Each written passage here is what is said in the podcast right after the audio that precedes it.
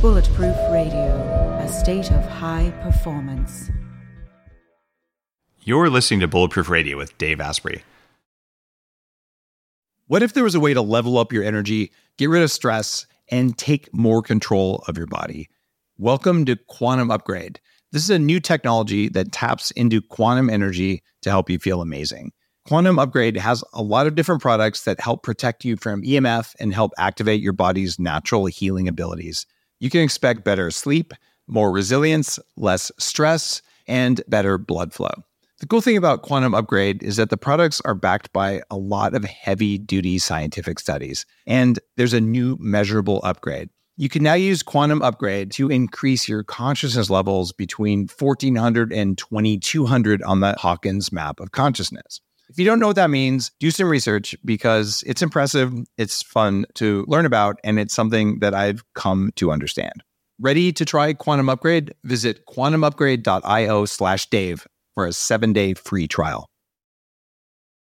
Today's cool fact of the day is that your eyes are always the same size they were when you were born, but your nose and your ears never stop growing thanks to collagen synthesis. What if there was a way to feel younger for longer? Well, there is. Your body needs something called the NAD plus molecule to help you age well. When you're young, your body makes a lot of NAD plus, and that helps you make energy. It helps you keep your DNA healthy, absorb nutrients well, and it protects your cells from stress. But once you hit about 30, your NAD plus levels start to drop. The good news is that longevity scientists have found some things that can help, like niacin, niacinamide, and niagen. They help your body make more NAD plus even as you age. All three of these are in an amazing formula called Qualia NAD plus. Check out Qualia NAD Plus risk-free for up to 100 days at neurohacker.com slash Dave15 to save an extra 15%. That's neurohacker.com slash Dave15, Qualia NAD Plus. It's what I use. Today's podcast, we've got Jayson and Mira Calton, authors of Naked Calories, which is a fantastic book that they're re-releasing in October of 2013. You've heard Jayson and Mira on the show before. Uh, they're some of my favorite people to talk with because they've got like a powerful story. Jayson's a Harvard and Yale med school trained nutritionist and pretty good credentials there. Mira's a licensed nutritionist, a, fitness chef, and an expert in integrative health. But these crazy people traveled around the earth to all sorts of strange places and lived with and ate native foods from a variety of societies for multiple years. I've had the great fortune of sitting down with them in person many times and gotten to know them, and they have great research and a really powerful story. Like they've lived it instead of you know, sitting in an ivory tower and sort of thinking about it, looking at epidemiology and everything else. So, Jayson and Mira, welcome back to the show. Hey, Dave. Thanks for having us. Thanks for having us. Oh, you got it. Last time you were on, we talked about rich food, poor food, and why are you re-releasing Naked Calories? I mean, it was already a pretty profound book in the first place. Yeah, well, this is what happened. richard food got really, really popular, and people started to um, really just love the way it looked, love the way it felt, love the way that it was presented. And so we started getting a whole bunch of people writing us and saying, you know, did you write anything else? We're like, well, yeah, we, we wrote Naked Calories. And then they would read Naked Calories and we get a lot of weird emails back saying, it doesn't look like the other one. It doesn't feel like the other one. And what am I supposed to do with all the facts in it? It's just full of facts, which is kind of shocking to hear, but people really wanted us to create it into a program or to tell them why the facts were important.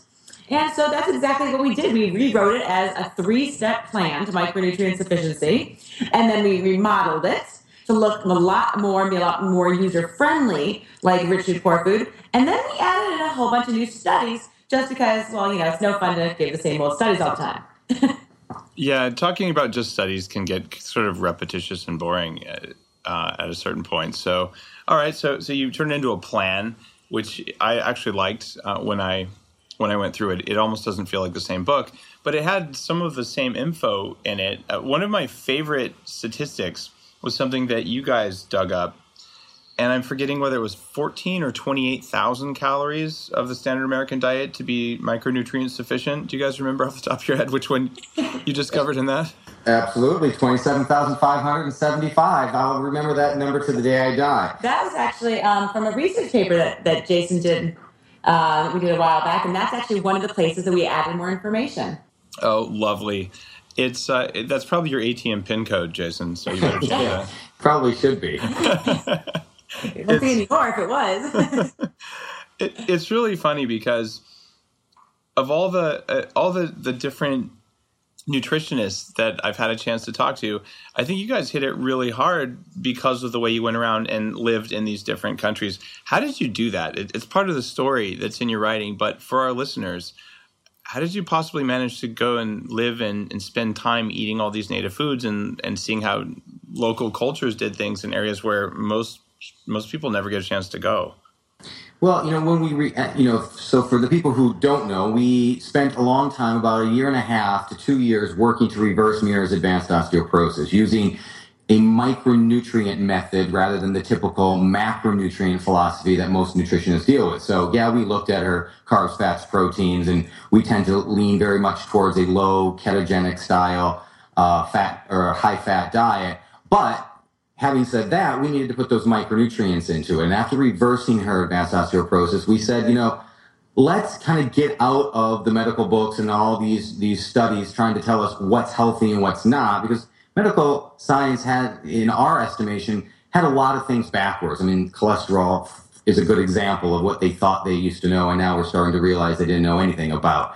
And so we said, let's do something like a Weston A. Price. I mean, we have the opportunity. Let's go travel around the world. Let's live with these remote tribes. Let's see what they eat. Let's sit with them. Let's talk with them. And let's just observe them. Let's not try to tell them what we think. Let's just watch them and write it all down and get an idea of what a healthy lifestyle looks like. I mean, when people are walking around and they don't have body fat and they don't have heart disease and they don't have diabetes and they've never heard of the word cancer and they're eating in a specific way and they're living a specific way. I think there's a lot that we can learn about what they're doing so that we can come back here to America and say, hey, wait a minute, if we want to live like this too, if we want to get rid of these diseases, if we want to be more bulletproof, we better start to think about what we're eating and how we're living. And, and we thought that we'd be able to apply some of our findings in our book, Naked Calories. And that's exactly what we did do.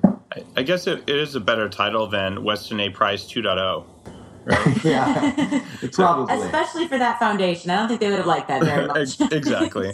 Uh, for people listening who haven't heard of Weston A. Price, um, Weston A. Price wrote a book called Nutrition and Physical Degeneration more than 50 years ago about what happens when you introduce Western processed foods to people who are otherwise healthy and Weston A. Price's work uh, foreshadowed a lot of the epigenetic things we're discovering today about how your food changes gene expression and how it's inheritable. And that's something that I wrote about in the Better Baby book as well, and something that you guys reference in your books. So I, I do think you you are the modern equivalent of Weston A. Price in that you really did go around to a hundred countries and look at these things many years after the, that original you know early cultural anthropology kind of work was done. So um, hats off to you guys for just spending that many years doing it. And the story is pretty. Thanks. We're actually going to, but we've been we've been pushed now to um, start doing a lot more with that research. So if people are interested, we're going to start doing a, um, I think probably weekly or biweekly um, video sort of segment in our blog we're actually going to show one of the pictures or a few pictures from a different region, explain what we witnessed there, and then talk a little bit more about how that pertains or what the lesson is that we can take away from that that group or that culture to bring back to our nutrition here. So we are going to be doing more with it because I think it really kind of gets people really excited to see how other people are living. yeah. Our friend Jeffrey Smith, we all know Jeffrey Smith. Oh yeah, uh, non-GMO, and and you he's know he's making us do it. He really he's just fallen in love with the Calton Project, and he's like, "You guys got to get this out there." So much so that he's organized the whole thought process on this. He's really, really jived. Yeah. So we're, we're going to be starting with the remote tribes. And, and the way that we did the research is we, we lived with the remote tribes for a period of time and really, you know, got a good feeling for, for for how we thought that they were living and what they were doing. Um, and then we moved to the semi-remote. And what that was able to do is do a compare contrast pretty pretty quickly and efficiently to see what things had changed in that semi-remote area. Um, and then you know we can then kind of contribute that to what it is that or attribute that to what it is that's happening to them uh, physically as far as diseases and you know uh, lifestyle diseases and health conditions. And then we went to the urban areas and of course, in the urban areas, whether it's China or India or the Middle East, what have you, or America, you know, where we have the most knowledge, we have the most medicine, where we have, where we think we know the most about nutrition, we have the most disease, and we have the highest rates of obesity, and we seem to find the sickest, sickest people. So, just what you were doing is you go to the remote tribes, you bring them Coke, Pepsi, ramen, and Snickers bars, and then you see what happens. Is that do I have this right? Oh, exactly. suitcases, suitcases with us, and just make them eat it. and we brought a scale to see how much weight they gained. But it's it's kind of funny because that would be, obviously be a horrible thing to do. But uh, the idea that that you've gone through and looked at what the sort of the, the most original uh, tribe, for lack of a better word, is doing and then doing the compare and contrast. Is that a common thing in the type of research you're doing? I haven't come across that before. No, I mean, I don't think it is. I mean, you know, it's an observational study, but um, so I mean, you know, that type of study is common, I think. Yeah, yeah. Actually, to, be, to to say what you said to bring in soda and stuff, it's exactly what we saw though, and that was one of the things that was so interesting. For example, in Papua New Guinea, they had been completely healthy, and about two years ago, the Coca Cola factory moved in. Oh, good God! and literally changed their health completely. There had never been cancer. Two years later, they're blaming cancer on something called a betel nut, which is something that they've been eating, chewing, chewing, um, for it's like you know, like a chew. Yeah, I've chewed them.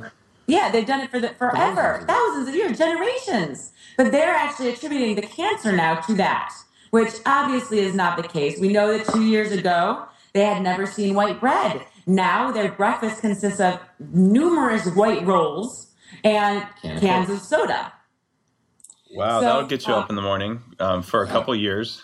yeah. So yeah, it's really amazing. I mean, you see that then it's the big corporations bringing this food in, it's an immediate change in the health of the people that live there. That is that is sad, especially because the changes that happen are hard to reverse. I mean, it takes it takes years. I, I did the Better Baby Book thing because you have more leverage when someone's in the womb to just not screw it up in the first place because fixing is a lot harder than not breaking. So if you have uh-huh. people whose generally societal health is intact from a nutritional perspective, and then you break it, it's going to take a lot more work to fix it. And I, I just don't think that knowledge is widespread, and and it, it's it's very sad to hear that that's happening. Yeah, absolutely. It's always better to prevent because when you glue something back together, it just never is quite the same either. It, it's really hard to do and it's never perfect. If two years is what it takes to break someone's health with, you know, the white rolls and soda kind of diet, how long, assuming you have micronutrient sufficiency and you're eating the right foods, how long does it take to fix it? Well, it, it, can be fixed relatively quickly depending on what, what health condition we're talking about. We're talking about hypertension, let's say.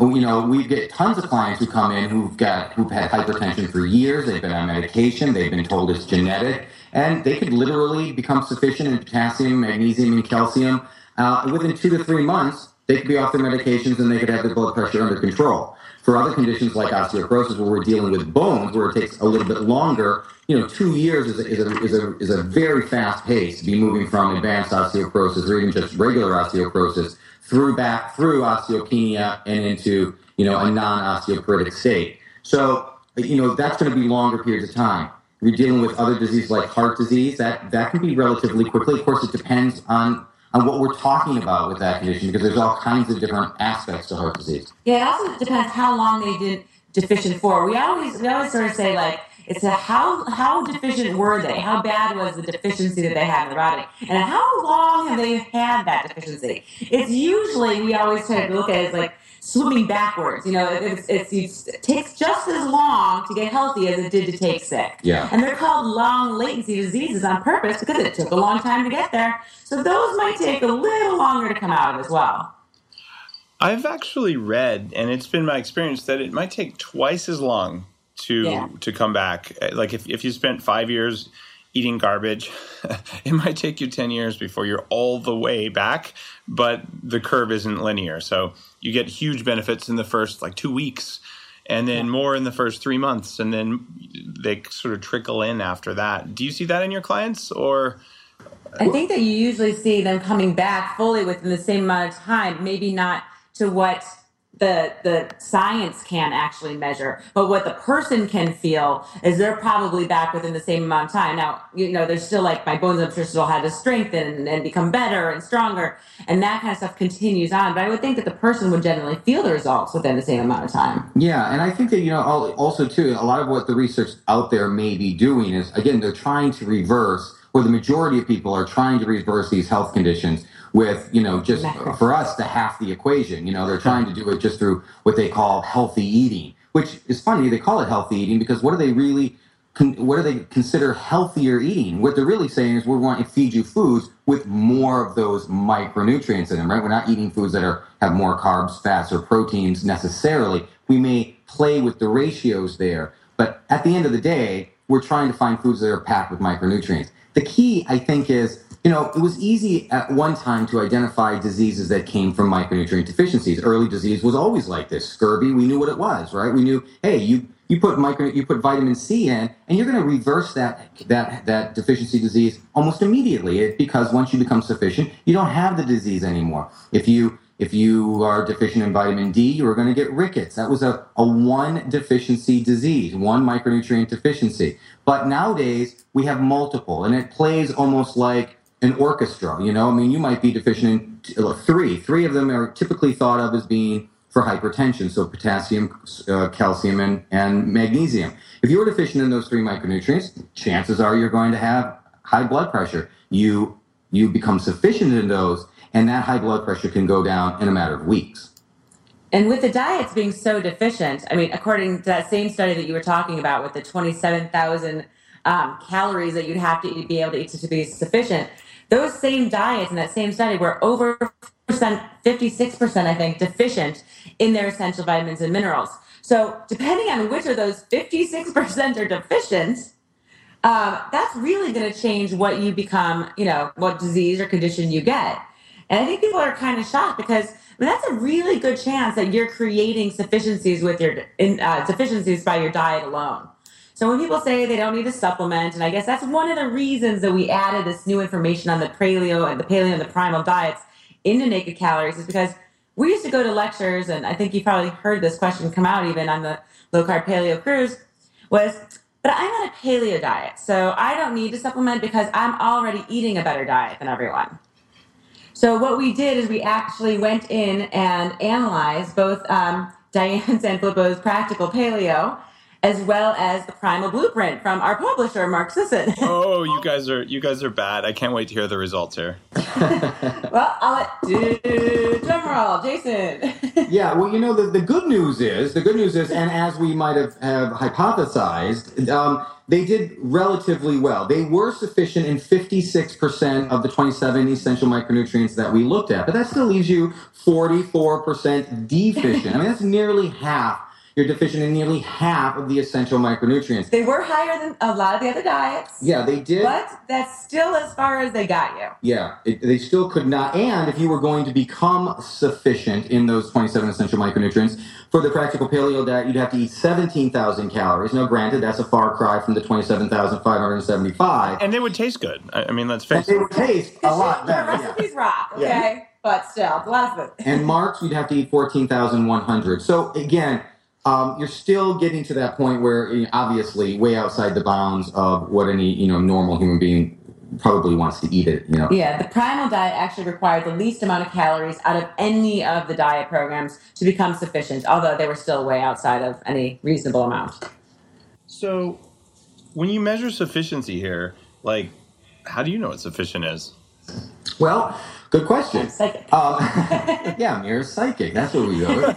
Yeah crystal ball with uh, with bacon under it told you right. Yeah, you know that's that's a great question, and in fact, when we really look at what we're calling sufficient, we're really just looking at that minimum level of what people consider to just just get you by, you know, just get you to, so that you're not sick. So we're looking at the RDI, we're, we're, we're looking at the RDI numbers and which, which, you know, according to the USDA covers, you know, 95 to 97% of the population.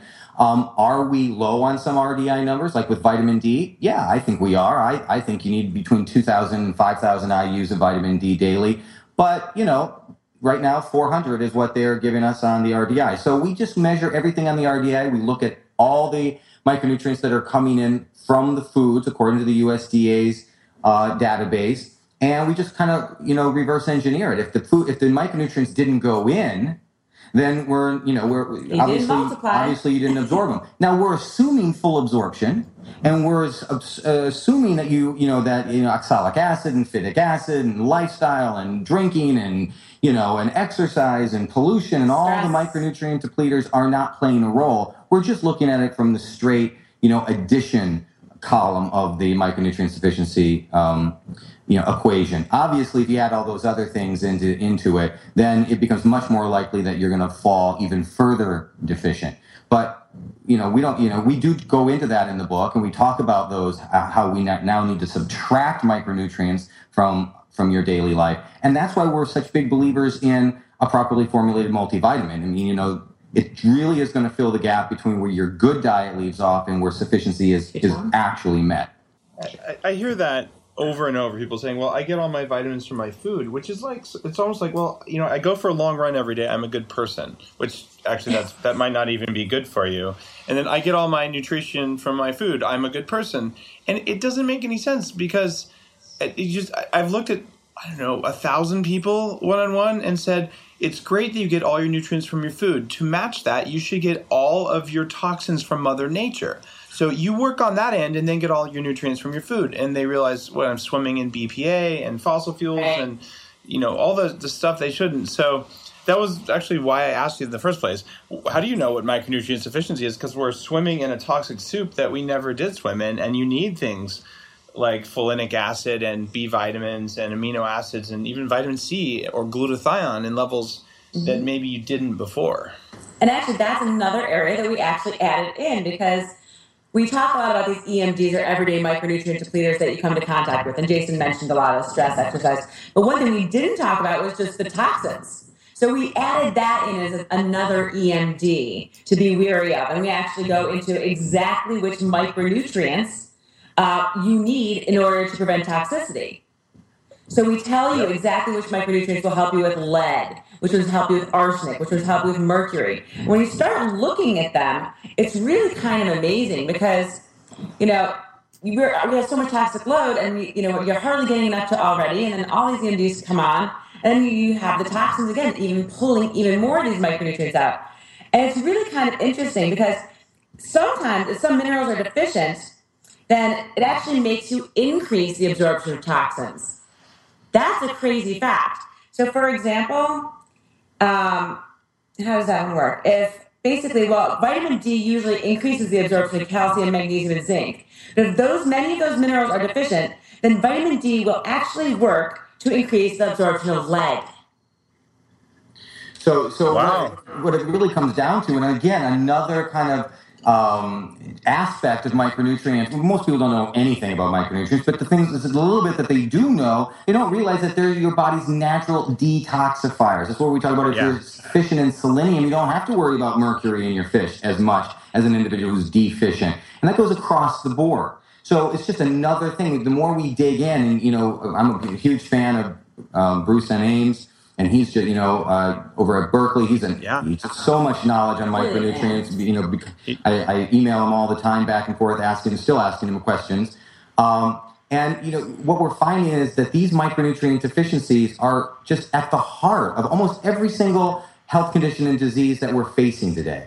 Um, and so, you know, that's that's why we're so passionate about it. We just want you to become sufficient in those micronutrients. We want you to use the three steps. And if you do become sufficient in the micronutrients, you have such a better chance in the diseases that we're all afraid to get. I mean, we're all getting older. As you get into our 40s and our 50s, we start thinking ourselves, you know, you know, when's the other shoe going to drop? What disease am I going to get? The re- realization you don't have to get a disease, but you better be sufficient in your micronutrients, or or there's a good chance you will get one. This is something that I've I've believed for uh, more than a decade. I, I have this domain I registered years ago, like vitamintests.com or, or something similar to that, because I, I was looking for ways to do this. And, and I did a, a pretty exhaustive look at what you could do 10 years ago in order to know what your your intra and intercellular levels were. You know, you can look at urinary ex- excretion of minerals and organic acids. And even today, you could drop $20,000 trying to figure out if your body was micronutrient sufficient and probably still miss on some pieces of data that you could get. So like okay, if I want to I want to go out there and invest in getting the data so I can optimize my micronutrient status what, where do I go? Like, what do I do? What kind of testing can the average person afford? I mean, I, I can't afford twenty thousand dollars on testing, to be perfectly honest. But I would spend thousand dollars to know where I was once a year as part of you know my anti health insurance plan. Yeah. Well, you know, I mean, as, you know, there's a lot of biohackers out there that love to get into the numbers, and quite frankly, uh, we we look at it uh, from a, from a different perspective. We look at it like you know we could go take the measurements, and you could they could give me the snapshot from my hair or my blood or however kind of testing they may want to do uh, on the micronutrients. First of all, most of those tests aren't necessarily a full gamut of tests, but you know as far as, as far as all the micronutrients. But why don't we just do it the other way? Why don't we do it maybe what's what seems like the easier way? Let's just look at what micronutrients are going in and if if you're if enough if enough are not going in based on what you're eating, and it's not very hard to sit down and say I ate you know what four ounces of this and five ounces of this, measure it out. I mean, if you're going to spend the time anyway, it's not very difficult to see what exactly what you're eating over a three to five day period, and really just dig deep, look at what micronutrients are in the foods that you've just eaten and compare that with what the minimum levels are that supposedly we need in order to meet minimum health requirements. And if they're not coming up to par in a majority of the areas, I, I, it doesn't matter what those tests say, you're going to be deficient. And then, like I said, then you add in all those other micro, everyday micronutrient depleters. And if you don't know what those things are doing, just subtract about another 30, 30 to 40%. Jayson and Mira, I mean, I, I love you guys, but that sounds a bit like voodoo. Because I mean, I, I, just did a piece about kale. And yeah. depending on which species of kale, one of them has three times more oxalic acid than the other. Depending on the soil quality, where I've been spending a lot of my research efforts lately, if your soil is intact and has intact microorganisms and isn't sprayed with Roundup, the amount of minerals and vitamins in your food can vary by up to 10x. And the availability of those things may change dramatically depending on whether they're chelated uh, or um, bound to other stuff that's that's in the food. So how do you know that the spinach grew in high iron soil versus low iron soil? Like like aren't those well, tables mystic? Those tables are crazy. The USDA tables, first of all. So um, this okay. is the best. This is the best stuff you can use, and yet it's still nuts because we know we've looked at the studies. Also, there's a huge range of spinach out there. There's a huge range of beef out there. Yeah. But and that's the crazy thing. I mean, depending on what part of the country is, your soil might be void of one mineral or something altogether. So you're really, I mean, your chances of getting the good piece of every t- type of food, it's minimal. What they've done is they've averaged it out in cross country testing, and that's where those numbers come from that the USDA uses. So they're they're basically trying to give you the best average sampling they can. So, so you'll yeah. probably beat those numbers if you're shopping at your local farmers market. You you could um, beat those mar- those numbers if you're shopping at the farmers market. There's a good chance of it. But, but again, it really comes to growers also, and they might not be doing the right nutrients uh, yeah. for the you know. It looks like food, but it doesn't. It doesn't perform like food when it's hydroponic. Yeah, yeah. So it's you know it's a, a lot of times, you know, farmers market is great. We were there recently. We even asked the farmer about our zucchini and if it was GMO, and they didn't even know what that meant. Yeah. So I didn't buy from him, let's to say. But um, yeah, it's it's you're you're not going to get the best quality and everything unless you're maybe growing it yourself and you're doing all of the soil repletion and you're actually studying all this and putting the micro like everything and getting all the bacteria I, and everything perfect. I'm starting to do that. Like I, am shopping for a place where I can grow my own food in enough quantity, like at least ten acres. And coming over for dinner. Absolutely, but like I, I've decided that you know I, I am a biohacker and I like to have fun with this stuff. And I think it all starts with the soil and the water. And so I want to have a place where I can control those. And uh, particularly since I have young kids, uh, I like the idea of them going outside and shoveling for three or four hours. so having having a garden is going to be good. Uh, absolutely. No, I mean it's it's that's exact that's what, you know, that's what we would strive to do as well. I mean, if we had the time and you know, one of these days when we get back to having our own time again, that's Yeah. something we want to do as well. But then you know, then you got the other side of it. We're always on the road. And so, you know, we know what we're doing, but guess what? The hotel I'm staying at next week and the one I just got back from yesterday and the airplane that I just flew on, you know, I have to live in the real world. So, you know, I, I always That's prefer to, supplement's to, to err on the side of, you know what, just assume the deficiency and work forward. I travel with a bag, actually three bags a day of vitamins, like three crack baggies, good size ones. Yeah. Where you know there's the stuff that absorbs when you wake up on an empty stomach. There's stuff that absorbs with a meal, and stuff that helps you sleep better. And it's on the road. It's twice as big as it is at home in order to help account for that. So uh, I, I don't think I'll ever stop supplementing. And the the biggest risk for the things that I've selected is that I might have expensive urine. Exactly. And how- gee, that would be horrible, really. Yeah. A tragedy. If that's the worst that happens to you. Yeah, still cheaper than the twenty thousand dollar test, right? Well, well, let's let's talk. It is. Well, let's talk about some of the other risks. Are there risks from supplementation? I mean, we know too much vitamin A and, and some of the fat soluble ones. There's risks, but I hear occasionally doctors, like the one my f- former family physician from 15 years ago, uh, who said, "Stop taking three grams of vitamin C a day; it could kill you." Like with alarm in his voice. Yeah. Um, okay, that was BS. But what vitamins should people maybe be concerned about over supplementing? Well, I mean, I iron probably. You know, I think I I was I'm not positive, so don't quote me on this, but I think that there's only been one real condition uh, reported to the to the FDA about about vitamins, and I think it was a child overdosing on an iron supplement that he got into. He just took the whole thing. Yeah. So you know, one one death from vitamins. So there there you go. Now, of course, any of the fat soluble vitamins, vitamin A could become toxic if you, you way overdosed it. Obviously, you know, not necessarily in food, because when we're dealing with the oils, like the the different um, Cod liver. cod liver oils that are going to have high amounts of vitamin A, they're also going to contain vitamin D, which is its natural competitor. So food naturally balances. It's almost it's almost impossible. In fact, I think it would almost it would, it would be impossible to overdose on a micronutrient by eating food. And when we're supplementing individual supplements, iron would be my biggest risk factor, followed by maybe vitamin A. Uh, that that matches uh, the research I've done. I've noticed in my my coaching clients, the ones who eat a lot of red meat, and I'm a proponent of red meat, particularly for the fat that comes with it. You know, not lean red meat, but fatty red meat. Um, that they as it's good quality fat. yeah, you want the, the quality fat, even just to help digest the protein. But um, if they're doing it excessively, uh, they will get high ferritin. And, you know, donating blood is a great way to deal with that. But if you're supplementing with iron on top of eating a paleo style diet or bulletproof diet, uh, or any of the high nutrient density diets, I think you do run the risk of having high ferritin, and high ferritin is correlated with some, actually, a lot of markers of aging. So, giving blood is something I recommend that everyone do anyway. Yeah, I mean, absolutely. And that's another reason why we didn't put iron. That's one of the many reasons why we didn't put iron into Nutreince. Um, iron also, what people probably might not understand is iron has was it 10 natural competitions. Yes.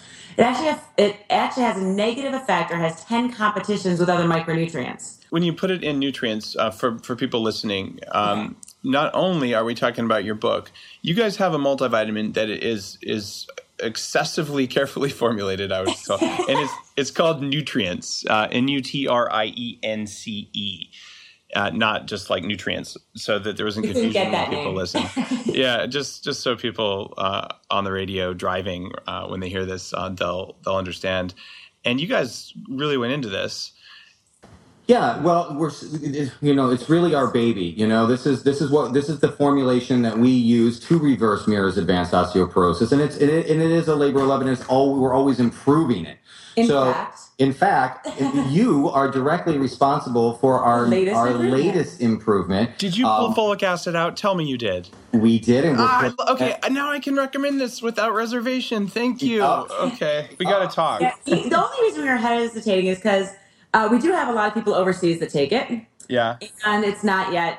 Approved, approved. in the EU and Australia, but that's Oh. okay. So we're we decided uh, that it was worth it. yeah, we decided that you know our main goal with creating Nutreince was to create a formula that would help Everyone. people absorb the most amount of micronutrients, and I can't, I couldn't make an argument against the fact that at least 10% of the population don't have the gene to be able to convert folic acid into the usable form. Yeah. And and then another 30% or so had a hard time with it. So even if we gave half of that, I'm still talking about 25% of the population who would have poor absorption rates, and that wasn't our That wasn't ultimate okay goal. with us. So, gu- So guys, the, the reason that I haven't been recommending it uh, on the, the site was because of that. And we talked about this on Low Carb Cruise, and I was worried that 25% of people, thank you for making uh, what I, I would say is a great call on that. So I, I will. Uh, I will do a write up on, on Nutreince on the site um, in the next I don't know how, how quickly, but um, because I, I was totally impressed with with the way you think and the way you formulated this thing, uh, and I'm also a perfectionist from from that perspective. So you nailed it. Thank you. Like this is this is huge. so. Yeah, Yeah, basically for people who don't know, what we what we what we spent so much of our time studying was the natural competitions or the antagonistic relationships with between all of the micronutrients. So it's just like little kids who start yelling at each, each other. It doesn't help to say stop yelling. You literally have to take one and put them in one part of the room and put one in another room before they stop. So that's what we did with the vitamins. We put some into an AM formula and some into a PM formula, and we were able to cancel out all of the micronutrient competitions as well as match a lot, whole lot of synergies, which give it added added um, utilization and absorption benefits. So, so for people listening, for more than a decade, I have a, a stack of vitamin bottles that I take in the morning and a stack of vitamin bottles that I take at night because this anti-competition uh, technology, great, great uh, name by the way for that. Uh, like it's Yeah. real. Like your minerals come in better in the in the evening and things like that. And most people don't know about it. So, like, there are probably fifty thousand little decisions that you make when you're formulating a multivitamin like this, and most multivitamins on the market. Um, completely ignore all of them like there's quality issues with uh, with what goes into them the ratios are off the timing's off and the number one thing uh, that people look at, and I know because I've I've done the the analysis of this in business school, is how many pills a day do I have to take? So you wanted to put enough magnesium in there, but you didn't want to have six pills, so you threw out the magnesium, which threw off the balance. So tell people the way you guys went about uh, solving that. I don't want to take too many pills kind of problem.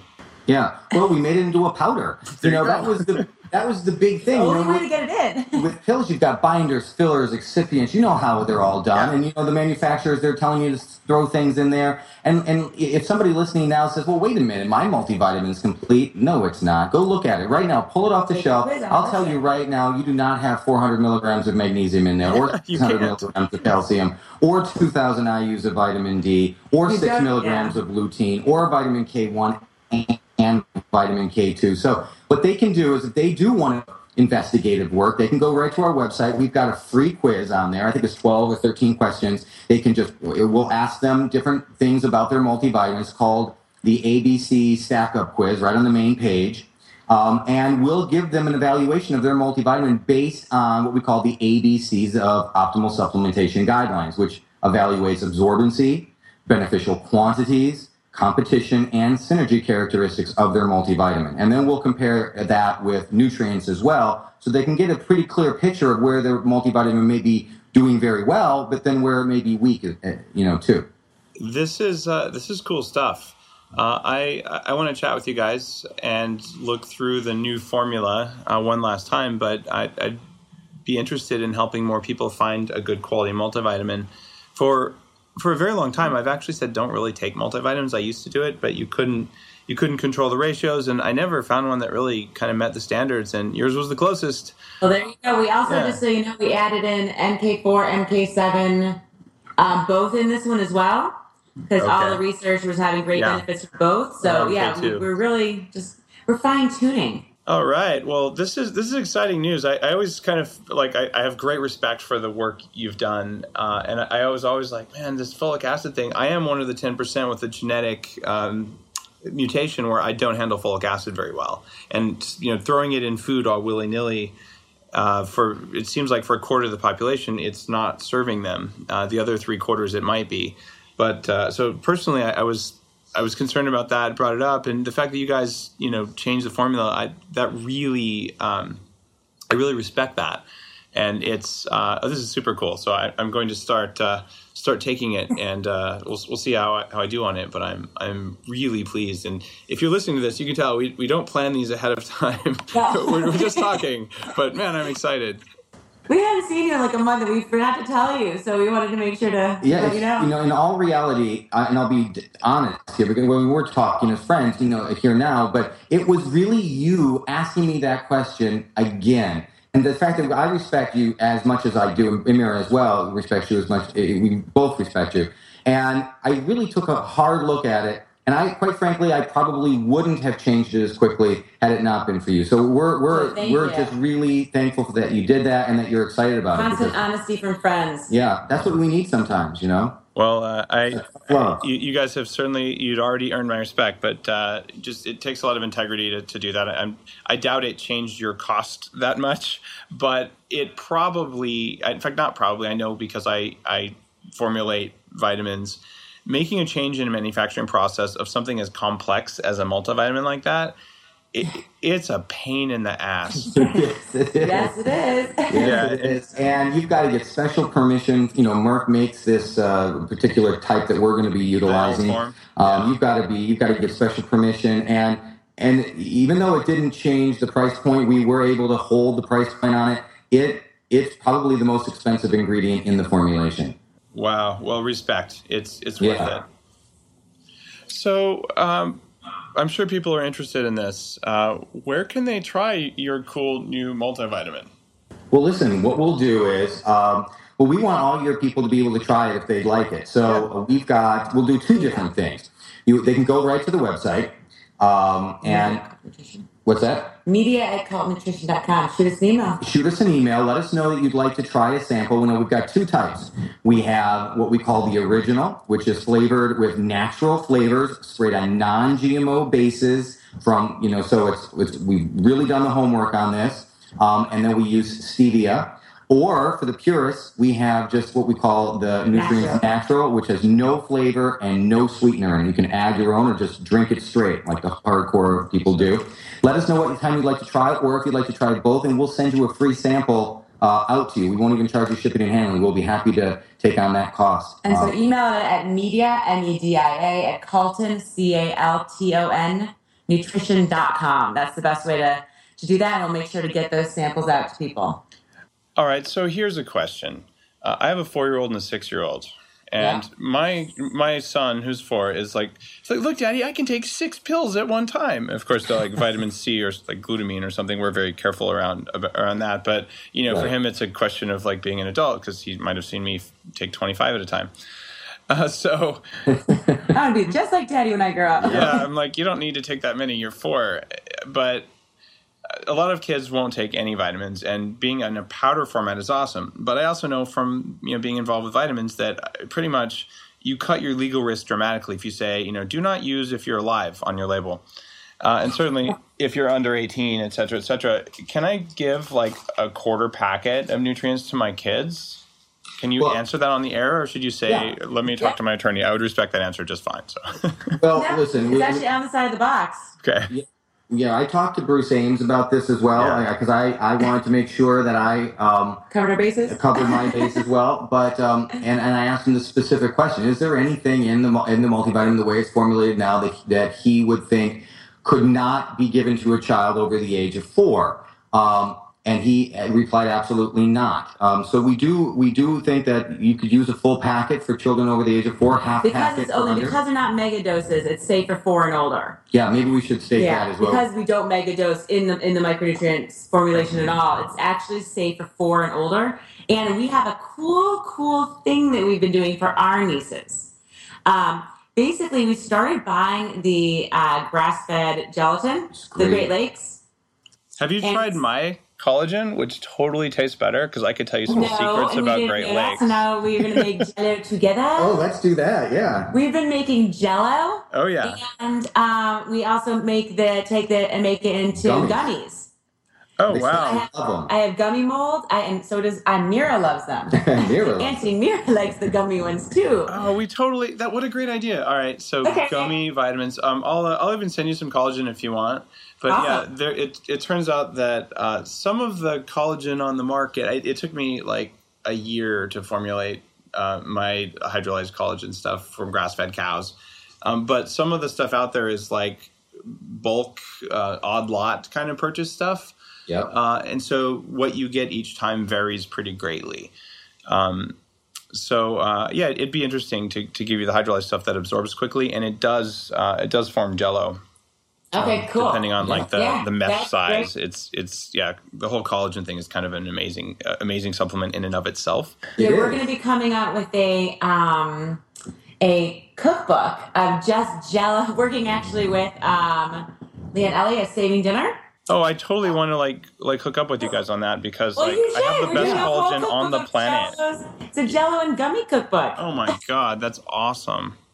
You can come in on it. Yeah, we'll get your collagen Okay. in. Red Rover, Red Rover. Yeah, Come let's over. let's talk about that. Oh my goodness, I'm so excited um, because I honestly think that as a protein source, collagen might be one of the most important things uh, because of what it does for electron flow in the skin and skin hydration. Not not even just the formation of connective protein tissues, but to allow like the free movement of liquids. So giving collagen to your kids when collagen is the formation of or is the the scaffolding for the formation of bones as they're growing and all. I think you're going to have like healthier kids for life. So li- like go forward with your gummy cookbook. Let let's make, you know, Knox blocks but made with healthy collagen like become something kids eat again. I, wow, what a cool thing.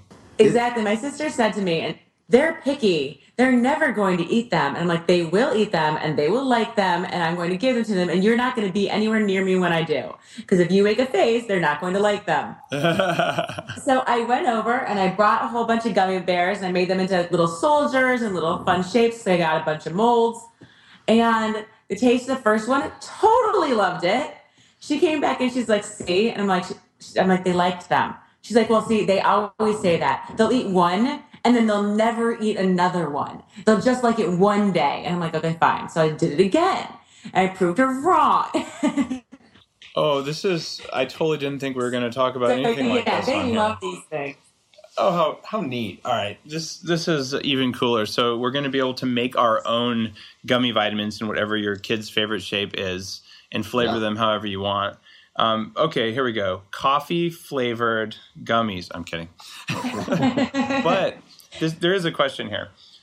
One of the things that I've made that my kids like, and in the morning they're allowed to have like a tablespoon of coffee, is I'll mix um, the upgraded collagen with coconut milk, or even I'll blend it with butter and collagen, and then I'll let it sit in the fridge. And it's like because it has the fat in it, it's more kind of like a creamy, like pudding-ish sort of thing, but it's it's gelatinized a little bit more. Is there a need? And I was going to ask you this earlier. I, I've seen Nutreince just poured in water and it works fine, but if I put it in a smoothie, is putting like the upgraded MCT oil or coconut milk or butter or, or some kind of fat, is that a good idea? Or have you accounted for the fat solubility of the vitamin D and vitamin K and all that? Well, bravo questions from you here today. Yeah, we absolutely have, even on the side of the box, it actually says to take your AM and your PM with a fat source. You're right. Yeah. So Absolutely. would MCT taste, would be phenomenal. You know, when you get into butter, now, the, some people may use a lot of butter, and there's no problem with using a lot of butter, but butter is going to contain some micronutrients, especially grass fed Yeah. butter. Yeah. So we'd much prefer you to use something like an MCT oil um, Coconut oil. coconut oil. Those would be better oils. I mean, butter isn't going to kill you once in a while, so that's fine too. But you want a fat source, and you mentioned exactly why, because those fat soluble vitamins, you know, need Oh. that fat to help Yeah. absorption. We You're- do put some oil into the gummies. Oh, there you go. Okay, so a little bit in there because it, it seems to make them more palatable anyway.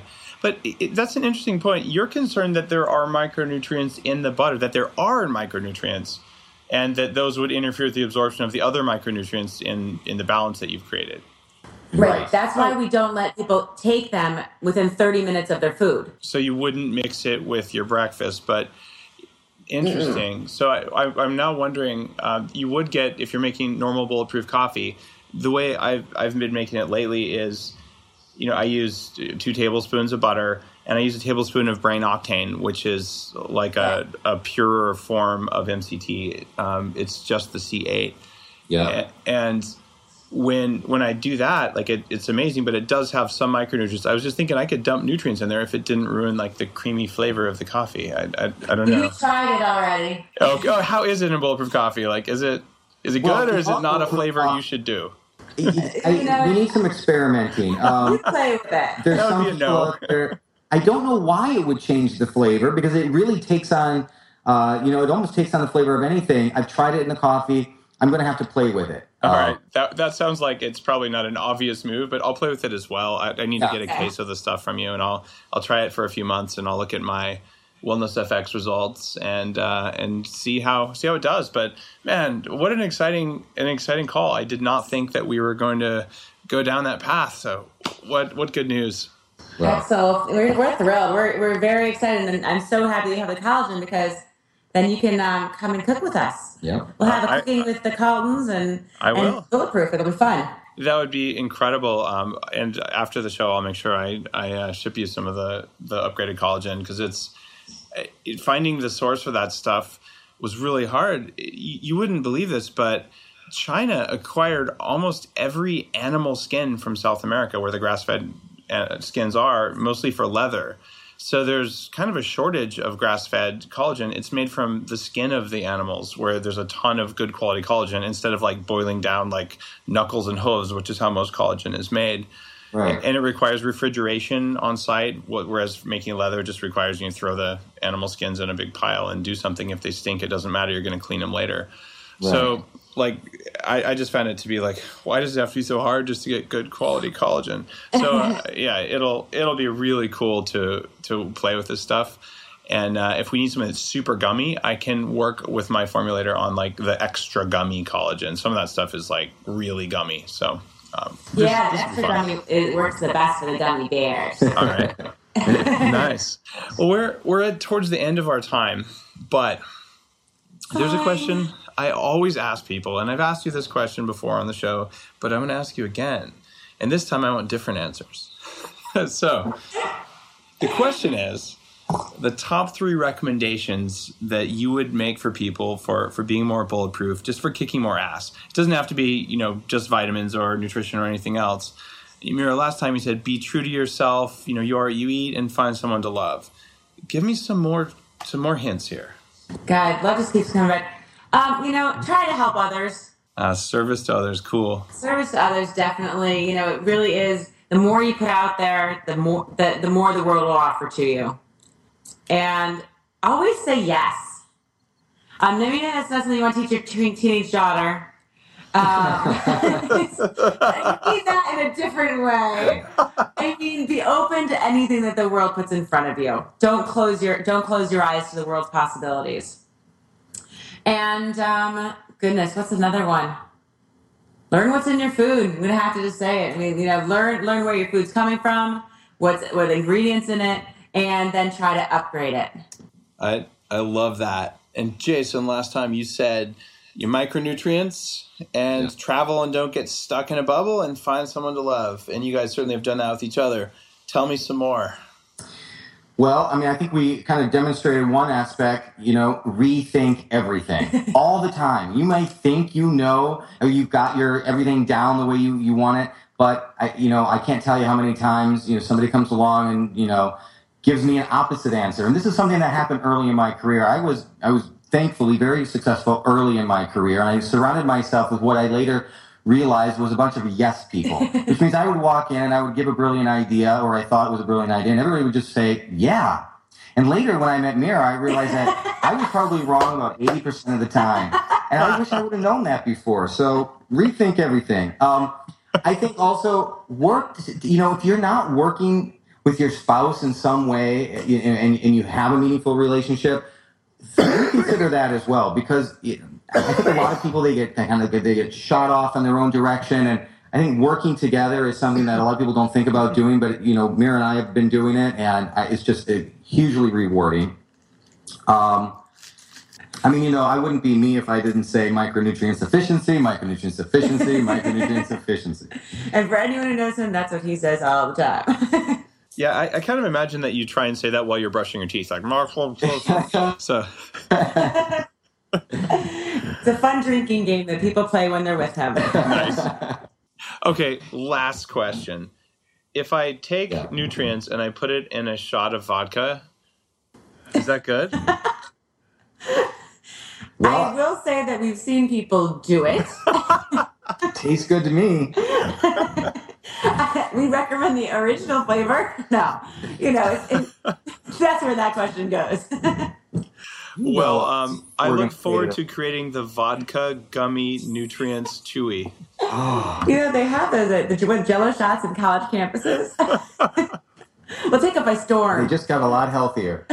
Uh, on that note, uh, Jayson Mira, it, it's always a pleasure to get a chance to hang out with you guys, whether it's on a podcast or or in person. I think we'll see each other in in Tampa in another few months. But uh, after the show, I'll make sure to put up the links so people can get just an envelope with a couple packets of Nutreince to to try it out. And appreciate the integrity that you have in in you know constantly upgrading and improving uh, what you're doing. It, it, so and respect. Oh thank you so much. We're, you, we're really excited to be back and to be working with you on some fun projects so yeah. very cool. Absolutely. And if they if they people do want to try Nutreince yeah. by itself we'll even put a coupon code out there easy to remember. Just type in bulletproof. All right and we will get them a ten dollar off uh, off their order for Nutreince. All caps.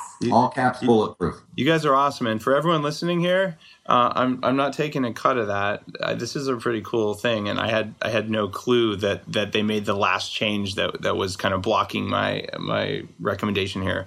So this is just for you guys who are listening. Um, Jayson, Mira, thanks again, and we'll talk soon. Cool. All right, Thanks brother. so much. Talk to you later. All right. Bye. Bye. Bye.